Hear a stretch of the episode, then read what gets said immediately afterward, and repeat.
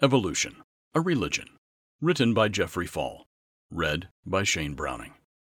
Today, with up to date science, it becomes increasingly clear that the theory of evolution has become the modern day religion of the educated, and, quite commonly, the religion of the uneducated. Listen to the amazing words of Charles Darwin, whom many consider the father of evolution. Quote, I was a young man with unformed ideas.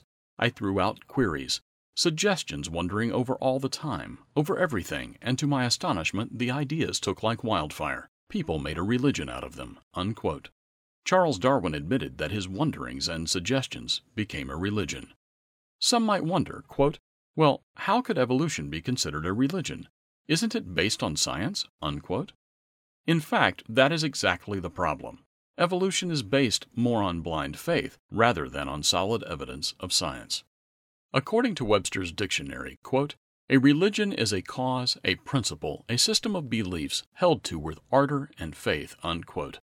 If you use one common definition of faith as, quote, a firm belief in something that has no proof, unquote, then modern evolutionists are full of faith.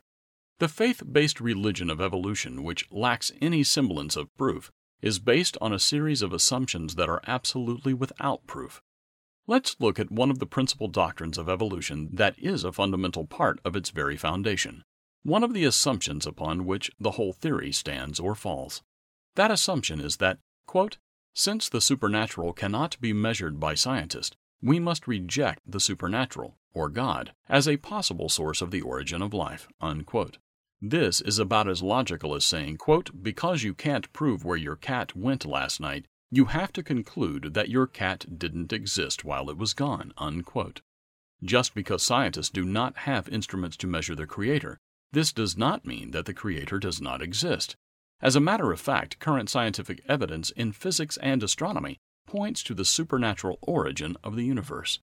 In the last 10 to 15 years, even many of the skeptical agnostics have had to admit that the universe could not have come into existence on its own, solely within the laws of physics. Evidence of the creation event, which some have called the Big Bang, is mounting year by year.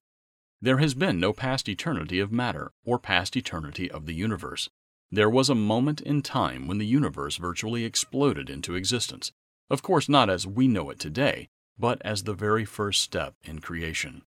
Instruments aboard the International Space Station now orbiting the Earth clearly show a universe rapidly moving apart.